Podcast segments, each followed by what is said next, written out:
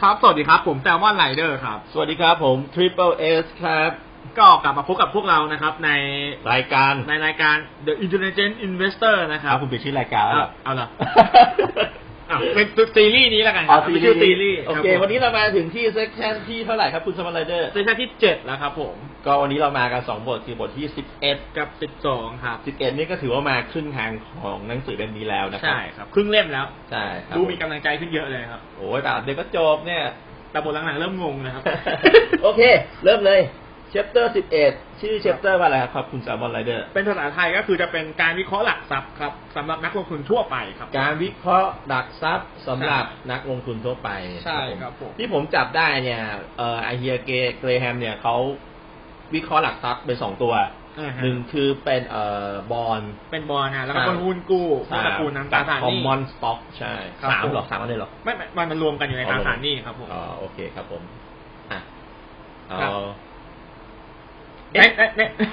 ในในในในในในส่วนของพวกบอลเนี่ยครับหรือรวมถึงหุ้นกู้หรือตราสารหนี้เนี่ยเขาบอกว่าที่ผมเจอก็คือว่าเขาบอกว่าให้ดูเอ่อ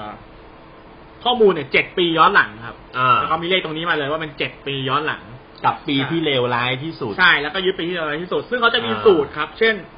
เอ่ออุตสาหกรรมเขาจะแยกเป็นอุตสาหกรรมนะครับ สมมติอุตสาหกรรม อืม รถไฟเนี่ยต้องมีความสามารถในการจ่ายดอกเบี้ยเนี่ยสองเอ่อผมไม่แน่ใจรู้จะเป็นห้าเท่าถ้าผมจำเลขไม่ผิดนะครับ อ่าฮะ อ่าอุตสาหกรรมอื่นก็จะมีเลขตรงนี้ครับ ซึ่งอันนี้เป็นที่สิ่งที่เกรแฮมเนี่ยเขาเขาคิดขึ้นมา อันนี้เขาคิดอยู่กับอุตสาหกรรมที่อ้างอิงกับสมัยเขานะครั ใช่ ผ ครับเป็นสมัยเขาอ่ะต้องบอกผม อ่า ผมก็มองว่าในสมัยเนี้ยต้องอัดแอปเลขตรงนี้หน่อยครับเพราะว่า อ่าฮะ มันก็มันก็เปลี่ยนไปเยอะแล้วครับต้องพูดตรงๆเพราะคำว่ารถไฟของสมัยเกรแฮมมันคือรถไฟถ่านหินนะครับ สมัย มั ปูนๆนะฮะ ใช่ใช่มันคือรถไฟครับ มันไม่ใช่แบบ ไม่ใช่ BTS อะนะอะไรอย่างเงี้ยครับ ครับผม อันนี้คือที่ผมเห็นก็คือเขาบอกว่าเขาให้ดูในส่วนของความสามารถในการจ่ายหนี้ในในการจ่ายดอกเบี้ยครับพูดผิดอ่าในการจ่ายดอกเบี้ย ก็คือจะคิดมาเป็นจำนวนเท่า ซึ่งขั้นต่ำเนี่ยเขาก็มองว่าอย่างต่ำๆเนี่ยก็ต้องมีสองสามเท่าอะครับคือคุณต้องจ่ายดอกเบี้ยไหวในสิ่งที่คุณปล่อยหุ้นกู้มา อ่า ครับ โอเ ผม ในส่วนของปัจจัยอื่นๆเนี่ยผมเองอีกอันหนึ่งอีกห้าอันมันมีอีกอีกเออเขาเรียกอะไรมีลักษณะที่ต้องดูอีกประมาณสามสามอย่างครับ เออ ก็คืออ ขอย่าง ง แรก บอลนะของบอล ใช่ของบอลครับ ก็คือขนาดบริษัทที่ปล่อยตัวคุณ ขนด กู้มา ธุรกิจขนาด ใช่ บิสคเนสรับ นะครับผม ใช่ ซึ่งเขาก็บอกว่าแต่ข้อมูลเขาเนี่ยในอดีตพบมาว่าบริษัทใหญ่ๆเนี่ยแทบไม่เคยผิดชำระหนี้เลยครับ อือฮึ อ่าถ้าเป็นบริษัทที่แบบขนาดใหญ่นะ อือฮึ อ่า แล้วก็ข้อที่สองก็คือตัวความสภาพเป็นสภาพคล่องของหุ้นนะครับ ตัว อือฮึ liquidity อ่าตัวสภาพคล่องของหุ้น อือฮึ ว่าบริษัทเนี่ยสภาพคล่องมากแค่ไหน อือฮึ ถ้ายิ่งเยอะก็จะยิ่งดี ครับ ผมส่วนข้อที่สามที่เขาแนะนำให้ดูก็คือมูลค่าทรัพย์สินครับมูลค่าสินทรัพย์ มูลค่าบริษัทของเขานะครับผม อ่าใช่ครับผม แล้วก็ดูอัตราเติบโตด้วยนิดนึง ใช่ โอเค ก็คือไอ้มูลค่าทรัพย์สินเนี่ยเขาเสริมว่า คือสมมติบริษัทมันมันบังเอิญล้มจริงๆเนี่ยอย่างมันก็มีทรัพย์สินขายคืนให้ ให้ให้คนที่ซื้อคุณกู้ตรงนี้มาได้นะฮะ ก็เลยเป็นสิ่งที่ดีครับ แล้วอันนี้คุณทิปเปิลเอสเจออะไรบ้างครับ ก็ถ้าในส่วนของบอลเนี่ยครับผมก็ อ่า เหมือนกับคุณแซลมอนไรเดอร์เนี่ยครับผม ก็เหมือนเขาให้ดูสองสองตัวหลังอย่างที่พูดเมื่อกี้นี้ แล้วก็มีตัวย่อยๆอีกสามตัวนะครับผมเอ่อแต่ผมเจออีกก็คือช่วงแรกๆของเชฟเตอร์ เนี่ยเขาเขาพูดรวมๆว่าเวลาเราจะวิเคราะห์หลักทรัพย์เนี่ยไม่ว่าจะเป็นบอลหรือว่าเป็นคอมมอนสต็อกเนี่ยเขาบอกว่าวิธีที่นักวิเคราะห์ทำเนี่ยเขาให้ดูจากอดีตก่อน อ่า อดีตว่ามีผลประกอบการเป็นอะไรนะครับ ผมแล้วก็ค่อยมาทำนายอนาคต ครับ อ่าใช่ครับผม แต่เขาบอกว่าให้เราคิดไปอย่างหนึ่งว่า เราอ่ะอย่าไปเอาสูตรทางคณิตศาสตร์ไปใส่เยอะมาก สมมติว่าเรามองว่ามันอดีตมันเคยขึ้นขึ้นขึ้น ปีหน้ามันจะขึ้นเนี่ย มันจะไม่จริงเสมอไปนะครับ ผมนะสูตรคณิตศาสตร์มันอาจจะใช้ไม่ได้ทุกกรณีนะครับ ผมเขาบอกให้ระวังไว้นะครับ ผม แล้วก็เขาก็พูดถึงเรื่องบอลอย่างที่คุณสามารถบอกเมื่อกี้ก็มีห้าข้อนะครับผมครับ แล้วก็ถ้าในส่วนของบอลเนี่ยเขาก็พูดถึงว่า เออที่ผมอ่านผมสนใจนะเขาบอกว่าผู้ถือหุ้นบุริมสิทธิ์เนี่ย จะได้ปันผลก่อนผู้ถือหุ้นสามัญ อ่า อ่า ฮะ ถ้ามีปันผลอ่าครับผม แล้วก็อีกเรื่องที่เจอเหมือนกันก็คือเรื่องการให้ดูประวัติการชำระหนี้ของบริษัท อ่า ใช่ ใช่ใช่จะเป็นเหมือนเครดิตย้อนหลังก็เหมือนถ้าเป็นคนก็เหมือนเครดิตบูโรที่เราจ่าย มีมีมีมีความสามารถในการจ่าย อ่าใช่ งั้นผมรีแคปให้แล้วกันเนาะ จะได้จบตรงนี้ไป ครับ ครับผม ถ้าเราจะเลือกบอล ถ้าเราจะเลือกบอล เราให้ดูแค่ห้าอย่างนะครับผม หนึ่งคือดูค่าเฉลี่ยย้อนหลังเจ็ดปี อ่าฮะ แล้วก็ดูปีที่เลวร้ายที่สุด อ่า ให้เขาเรียกอะไรให้ให้ดูไปเรื่อยๆที่สุดว่าเขายังมีมีความสามารถในการจ่ายไหม ใช่ อ่าครับผม ใช่ใช่สองคือให้ดูค่าเฉลี่ยของธุรกิจเดียวกัน อ่าฮะ อ่าแล้วก็ให้ดูบริษัทที่เกี่ยวข้องด้วยอ่า ก็คือดูสภาพแวดล้อมเพื่อนๆเขาแหละว่าเขาเป็นยังไง ใช่ อ่า ขายรถไอ้บริษัทขายล้อรถมันเด้งอะไรหรือเปล่า อ่า ครับผมมีการกระทบนะครับผมสามคือเอ่อ market cap ของธุรกิจ ใช่ อ่า ขนาดธุรกิจ บริษัท อะไรอย่าง ครับผม ไรสี่คือราคาตลาดไอ้ราคาตลาดเนี่ยคุณสงสัยเป็นราคาหุ้นหรือว่าราคาบอลเนี่ยอันนี้ผมยังงงๆอยู่ ผมผมก็แต่ว่าน่าเป็นราคาบอลด้วยนะ ราคาบอล ใช่แล้วก็แล้วน่าจะประกอบกันทั้งสองอย่างครับเพราะมีผลทั้งสองอย่าง เนาะแล้วก็ดูหนี้ด้วยนะครับผมแล้วก็สุดท้ายคือมูลค่าบริษัทกับอัตราการเติบโตนะครับผม ครับผม โอเคอ่ะกลับเข้าไปสู่ส่วนที่เราจะวิเคราะห์ common stock นะครับผมหุ้นสามัญนะครับผม ครับผม ที่เกรแฮมเขาหลักบอกหลักการวิเคราะห์หุ้น common stock ไว้ไงบ้างครับคุณสามอลเดอร์ เออ อันเนี้ยผมเจอก็คือว่าเขาเขาเขาเขาพูดถึงภาพรวมก่อนนะครับ ว่า ครับ ไอการวิเคราะห์คำว่าสต็อกเนี่ยมันมันมีสิ่งที่ยากอย่างหนึ่งก็คือว่า ยิ่งยิ่งเราพยายาม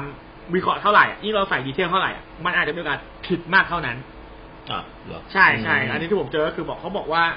เหมือนกับว่าแฟกเตอร์บางอย่างอะมัน คือปกติเวลาเราวิเคราะห์ราคาหุ้นนะครับเราจะมองไปห้าปีสิบปีอะครับไม่ได้มองแค่ปีต่อไป เพราะฉะนั้นถ้าเกิดสมมติเราอ่าผมติอัตราเติบโตแล้วกันครับ สมมติว่าอัตราเติบโตเนี่ยเราทำนายผิดสักสองเปอร์เซ็นต่อปีเนี่ย มันทำให้ราคาสิบปีเนี่ย คนละเรื่องกับกับความจริงเลยครับ อืม ใช่ใช่อันนี่คือสิ่งที่เขาให้ระวังมาอ่าฮะ อืม ใช่ครับนี่ที่ผมอ่านเจอแล้วที่คุณที่ไปคุณที่เป็นเอสล่ะครับ ผมเจอเขาคล้ายๆเขาเกรินๆมาว่าหลักการวิเคราะห์หุ้นเนี่ย ให้ให้ดูอะไรหลายอย่าง แต่เขาก็บอกให้ไปอ่านอีกเล่มหนึ่ง ใช่เขาไม่อ่านอีกเล่มหนึ่งอันอันนี้เป็นสิ่งที่ผมอ่านแล้วฮะเอ้าถึงตอนสำคัญที่สุดให้อ่านอีกเล่มหนึ่ง ลุงแม่งโคตรกลางเลยแต่เรื่องนั้นนะผมไปอ่านมาแล้วฮะ มันมีอยู่สามเชปเตอร์ครับผมเขาจะพูดถึงเรื่องเอ่อเรื่องสับพื้นฐานแล้วก็การดูงบอะไรประมาณเนี้ยนะครับ ผมนะครับผม แต่อันเนี้ยอย่างน้อยเขาก็บอกเกรินๆมาห้าข้อนะครับ ใช่ ผม ใช่ ว่าทำยังไง มีห้าข้อคครั รับ บผม หนึ่งก็คือเรามาสลับกันพูดไหม ได้ครับผม หนึ่งคือเขาบอกให้มองภาพระยะยาวใช่ไหม อ่าอนาคตของบริษัท ใช่ อนาคตบริษัท ข้อสองแหละคุณตะวันเจออะไร ข้อสองคือผู้บริหารครับเขาบอกว่าในในที่ผมเห็นตรงเนี้ยเขาบอกว่าไอ้ผู้บริหารเนี่ยเป็นข้อที่ค่อนข้างยาก ก็คือมันมันชี้วัดยากครับว่าผู้บริหารจะดีหรือไม่ดี เก่งไม่เก่ง เขาเรียกว่ามันไม่มีเกณฑ์ตายตัวครับมันไม่ได้แบบ อืม มันไม่เหมือนอนาคตบริษัทที่เราเห็นภาพชัด อืม แต่ผู้บริหารเนี่ยเขายกตัวอย่างว่าจะเห็นภาพตอนที่เปลี่ยนมากกว่าครับคือคือตอนที่เขาอยู่ยาวๆอ่ะอาจจะไม่ได้เห็น การเปลี่ยนแปลงอะไร แต่ถ้า อืม มีการเปลี่ยนชุดผู้บริหารเมื่อไหร่เนี่ย จะเห็นว่าเริ่มมีการเปลี่ยนแปลง อืม ซึ่งอันเนี้ยผมเสริมนิดนึงก็คือ ข้อเนี้ยบัฟเฟตต์เคยพูดไว้ประมาณว่าเราต้องพยายามซื้อหุ้นที่แม้แต่คนโง่ก็บริหารได้ครับ เพราะว่าวันหนึ่งเนี่ยบริษัทที่คุณถือหุ้นเนี่ยจะเป็นแบบนั้น ผมตีความสิ่ง อัน ที่ นี้ ว่า บริหารประเทศหรือว่า เอ่อบริ บริหารบริษัทครับ คนโง่ บริษัทหุ้นบริษัทหุ้นใช่ว่าเป็นพูดอย่างนี้จริงๆครับ ซึ่งว่าเป็นก็จะสื่อประมาณว่าสุดท้ายอ่ะถ้าสมมติคุณเลือกหุ้นที่ผู้บริหารเขาเก่งอ่ะแต่สุดท้ายมันจะมีการเปลี่ยนใบเปลี่ยนเปลี่ยนเปลี่ยนเจเนอเรชันเปลี่ยนคนนะครับ อ่าฮะ สักวันหนึ่งคุณจะได้คนโง่มาบริหารแน่นอน แต่ถ้าเกิดพื้นฐานธุรกิจมันดีเนี่ยอย่างน้อยมันก็กระทบไม่เยอะอะครับ คือคือก็กระทบแหละโอเค ถ้ามันมีคนที่ไม่มีวิชั่นมาบริหาร แต่ก็ยังไม่เยอะเท่าไหร่ อื อ่าประมาณนี้ครับ ข้อสอง ก็ถ้าผมให้พูดเป็นคำก็คือเรื่องว่าการจัดการบริษัทแล้วกัน ใช่ อ่าการจัดการมันดีไหม ถ้าเป็นของหุ้นไทยเนี่ยก็คือเราก็ไปเสิร์ชดูว่าใครเป็นผู้ถือหุ้นรายใหญ่ อ่าใครไม่บอกบริหารอะไร แต่จริงๆบอกบริหาร พฤติกมเป็นยังไง มันจะไม่รวมพวกซีอีโอนะพวกซีอี ใช่คโอรับ ก็เปลี่ยนไปเรื่อยๆนะครับผม ครับผม โอเคครับผม แล้วข้อสามนะครับ ข้อสามก็คือเขาบอกว่าให้ดูสภาวะการเงินหรืออา ก็คือดูงบเนี่ยแหละดูงบเงินว่าเป็นยังไงนะรับ ความแข็งแกร่งแล้วสุขภาพทางการเงิน ใช่ใช่ใช่ เพราะอันนี้ผมเสริมนิดนึงก็คือ มันจะอ่ะอย่างช่วงโควิดเนี่ยจะเห็นชัดเลยครับ บริษัทไหนที่มีแคสโฟที่ดีอะไรดีเนี่ยเขาก็จะเอาตัวรอดได้ในสถานการณ์วิกฤตแบบเนี้ยครับ ทรูครับทรู ช่วยกันนะครับ มันขึ้นไปแล้วนะครับ มันขึ้นไป แล้ว ครับผม ซึ่งถ้าเกิดบริษัทแคสโฟเขาไม่ดีเนี่ยเขามีหมุนแค่เดือนสองเดือนเนี่ย ผมว่าโควิดนี่น่าจะเจ็บหนักนะครับ อืม ครับผม ต่อมาก็ ครับผมก็ข้อที่สี่คือการปันผลครับ ใช่ปันผลในอดีตนะครับผม ในอดีตใช่ อ่า เจแฮม ดี เน้นมาเลยเขาบอกว่า 20 ปีนะครับ เลขเลขนี้เป็นเลขที่อยู่ในหนังสือเลย ก็คือเขาบอกให้ไปดูย้อนหลัง 20 ปีครับ ปันผลมา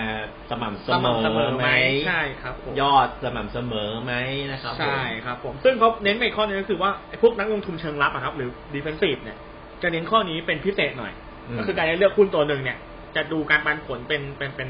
เป็นคะแนนหลัก อืม สำหรับนักลงทุนเชิงรับนะครับ ในข้อนี้ครับผ ส่ว ม นสุดท้ายก็อัตราการปันผลใน ใช่ ปัจจุบัน อ่า ก็คือนโยบายการปันผล ใช่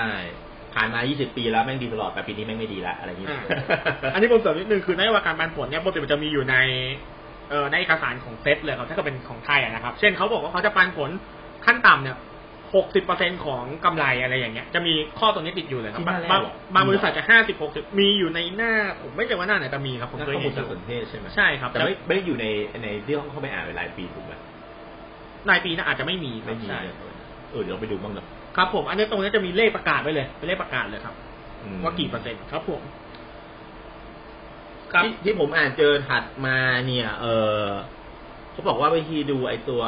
สต็อก เนี่ยสมมติถ้าในส่วนของที่เป็นแบบหุ้นเติบโตเร็วเนี่ยเขาให้ไปดูเอ่อรายการที่เขาไปซื้อพวก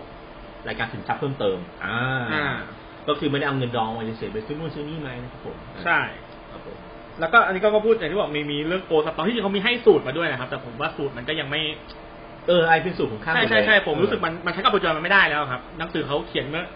เมื่อหลายปี เหมือนมันเข้ามาในตาด้านหน้าแล้วมันออกไปด้านหลังเลยครับ ใช่ครับ เขาก็แนะนำว่าหุ้นโตเร็วเนี่ยอาจจะ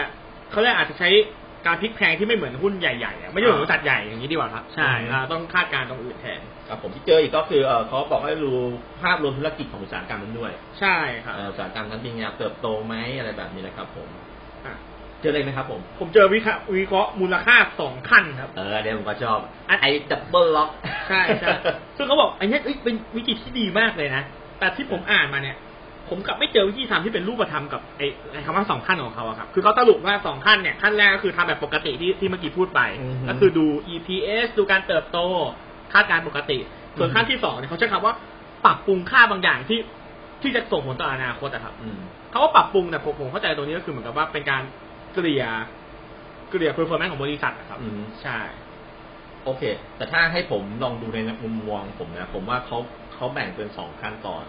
ขั้นแรกคือขั้นที่ดูผลจากอดีตก็คือดูจากสแตท อ่า ดูย้อนหลัง แต่แต่ใช่ ส่วนไอ้ขั้นถัดมาเนี่ยมันเป็นการทักษะของการพยากรณ์ของแต่ละคนละ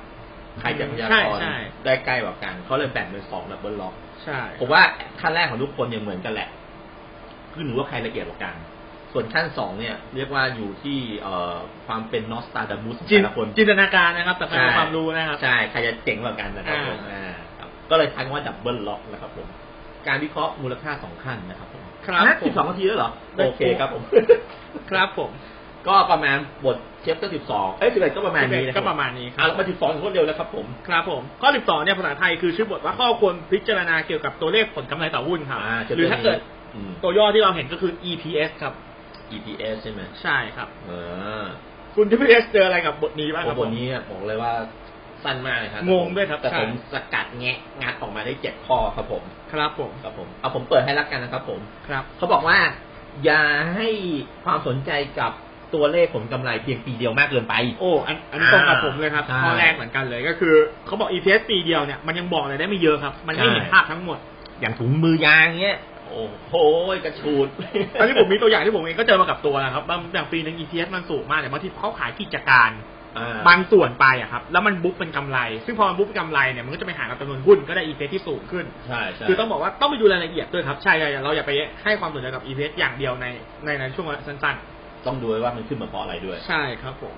ข้อสองข้อสองเขาบอกว่าให้ระวังตัวเลขกำไรต่อหุ้น เวลาจะพิจารณาเวลาที่จะพิจารณาผลกำไรระยะสั้น ใช่ครับ ก็คืออย่าติดกับดักครับ มันมีวิธีการแต่งบัญชีให้เหมือนได้กำไรเยอะอยู่ อ่า แต่ท้ายจริงอันนั้นอย่างที่ผมบอกบางทีเขาแอบขายกิจการ ไม่ได้แอบหรอกเขาก็ขายกิจการนั่นแหละ แต่ไม่บอกให้มึงรู้นะ ใช่แต่ เขาแต่แต่คือถ้าเกิดเราดูแค่ตัว EPS อย่างเดียวเลยเราจะไม่รู้ไงครับเราต้องไปดูรายละเอียดงบการเงินว่าทำไมถึงได้กำไรเพิ่มขึ้นครับ อือฮึ ว่ามันมาจากยอดขายมันมาจากการลดต้นทุน หรือมันมาจากการขายสินทรัพย์กินไป อ่ะคุณเจออีกเจออีกครับผม ครับผมต่อไปผมก็เจอว่าระวังพวกเรื่องวอลเลนกับพวกหุ้นเพิ่มทุน หรืออะไรที่ทำให้จำนวนหุ้นเพิ่มขึ้นนะครับ าฮ เพราะเมื่อไหร่ที่จำนวนหุ้นเพิ่มขึ้นเนี่ยจะส่งผลให้ EPS เนี่ยลดลงทันทีเพราะสูตรของ EPS คือการเอากำไรหารด้วยจำนวนหุ้นครับ อ่าฮะ อ่า เมื่อไหร่ที่จำนวนหุ้นเพิ่ม EPS ก็จะลดลงครับถึงแม้กำไรจะเพิ่มขึ้นหรือหรือทรงๆตัวก็ตาม อืม ครับผม อ่ะผมต่อให้ ครับ ที่ผมบอกที่เขาเจอเพิ่มคือให้ให้ให้ดูเพิ่มคือให้ดูว่ามันเป็นการเพิ่มเนื่องจากอัตราแลกเปลี่ยนมันเปลี่ยนหรือเปล่า อ่า อ่าค่าเงินดอลลาร์ถูกเขาทำส่งออกเยอะ แล้วค่าเงินมันดิฟ อะไรพวกนี้เขาเลยได้กำไรขึ้นมาหรือว่าขาดทุน ครับ แต่จริงๆคือพวกนี้มันไม่เกี่ยวกับการโอเปเรตนะของเขา ใช่ ครับอ่าโอเค ผมก็มีอะไรก็คือมันมีตัวเลขพิเศษเยอะครับ ที่เขายกตัวอย่างมา อ่าฮะ อย่างที่บอกการโยกย้ายการขายชั่วคราว ใช่บ อะไร ษัท อย่างเงี้ย ลูกอะไรอย่างเงี้ย ใช่ครับ อะไรอย่งงี้ย เขาให้ระวังเรื่องตัวเลขคือตัวเลข EPS เป็นตัวเลขที่น่าสนใจเยอะมากแต่เขาบอกเราต้องดูรายละเอียดเยอะครับในงบการเงิน อือฮึ ครับของผมก็ประมาณนี้ครับบทสิบสอง คุณหมดแล้วเหรอ ใช่ครับ ผมผมเจออีกบ้างเหมือนบทสิบเอ็ดแล้วเขาบอกว่าให้ดูตัวเลขผลกำไรเฉลี่ยเนี่ย อ่า ให้ดูอย่างน้อยเจ็ดถึงเจ็ดถึงสิบปีนะ ใช่อันนั้นเป็นเลขเมจิกของ ของที่ ของเกแฮมใช่ครับ ผม เออเขาเขาชอบเกินห้าปีคือทุกวันนี้เราเหมือนเราติดห้าปีกันเพราะมันอยู่หน้าเว็บเซ็กมันมีห้าปีนะครับ อ่าฮะ ใช่ครั โอบ เค แล้วก็ที่ผมเจออีกที่ผมชอบแต่ไม่เกี่ยวในเท่าไหร่เขาบอกว่าเรื่องไอ้คำว่า liquid liquid liquid อ่า ปกติตอนเนี้ยเวลาเราเราจะซื้อหุ้นหรืออะไรเนี่ย มันจะมีคำว่า liquid อ่า liquid liquid ในหุ้น liquid ในหุ้นคืออะไร ก็คือไอ้หุ้นที่เราซื้อไปเนี่ยสมมติเราเราซื้อหุ้น IPO ใช่ไหมมันจะมีการแต่งหรือใส่อะไรเข้ามาเยอะแยะมากมายหรือว่ามันกำไรดีอะไรเงี้ยเขาเรียกว่าน้ำ อ่า อ่า ซึ่งเขาบอกว่าไอ้ศัพท์นี่มันมีที่มาเว้ย อ่าฮะ เขาบอกเมื่อก่อนมีมันมีคนชื่อแดเนียลคูแดเนียลคูเนี่ยมันเป็นนักปั่นหุ้น แต่ก่อนที่มันเป็นนักปั่นหุ้นเนี่ย มันเป็นเด็กเลี้ยงวัวมา ก่อน เด็กเลี้ยงวัวอันนี้คุณอ่านเจอไหม เจออยู่ครับ เจออยู่ เจอใช่ไหม ครับ เอผอมไม่ได้ลง เขาบอกว่ามันเลี้ยงวัวแล้วมันจะขายวัว อ่า เวลามันขายวัวเนี่ยมันจะพาวัวไปกินเกลือก่อน แล้วมันเอา อ่ะ แล้วมันก็ผ่านแม่น้ำแล้วมันก็เอาวัวเนี่ยพอวัวมันกินเกลือใช่ไหมมันก็หิว มันก็ น้ำ หิวน้ำ วัวมันก็กินน้ำอยู่เลยในน้ำแล้วพอมันวัวกินน้ำเยอะปุ๊บน้ำหนักมันก็เยอะ ตอนมันไปขายวัวเนี่ยมันก็ได้ราคาดี เพราะว่าเป็นราคาตามน้ำหนัก อ่า มันก็เปรียบเทียบกับว่าไอ้หุ้นพวกนั้นเนี่ยมันมีลิควิดเยอะไหม เขาเลยกเทคเทคนิคในการเพิ่มกำไร ใช่ ตัวเลขกำไร อ่าเทคนิคทำให้มันดูดีนะครับผม เพราะฉะนั้นคือคำว่าน้ำลิควิดหรือวอเตอร์ในตลาดหุ้นเนี่ยก็คือนี่แหละที่มาของมันนะครับผมมันก็เหมือนว่าเราดูไอ้พวก EPS เนี่ยแหละในนั้นมันมีลิควิดเยอะหรือเปล่านะครับผม ใช่ ผมก็อ้อเหรออะไรเงี้ยอ่าครับผมอ่ะอันนี้ก็เป็นบทที่สิบสองที่เราเจอ ใช่ งั้นเดี๋ยวเรามารีแคปกันดีกว่า อ่าสิบหกนาทีแล้วครับผมเอาบทที่สิบเอ็ดคุณแซลมอน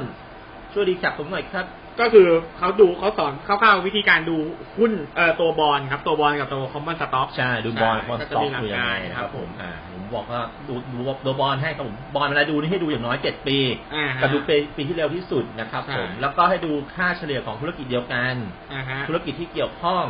ขนาดบริษั ข ท นาดบริษัท ราคาตลาดมูลค่า ใช่ บริษัทเอาจริงๆผมว่าทุกอย่างมันคล้ายๆกันหมดเลยเนอะ ใช่ ไม่ว่าจะเป็นบอลหรือเป็นสต็อกนะครับ ใช่เพ ผ ราะ ม เพราะว่าบอลกับสต็อกที่จริงก็เกี่ยวข้องกันแหละครับ เพราะ เนอะ คนที่ออกบอลก็เป็นคนที่อยู่ในมีมีหุ้นนะครับ มีมีสต็อกในเหมือนกัน นั่นไม่ใช่ทำไมวะ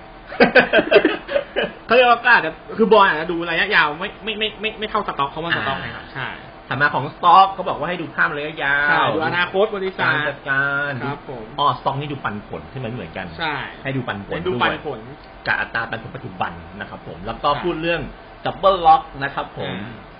สเต็ปคือดูอดีต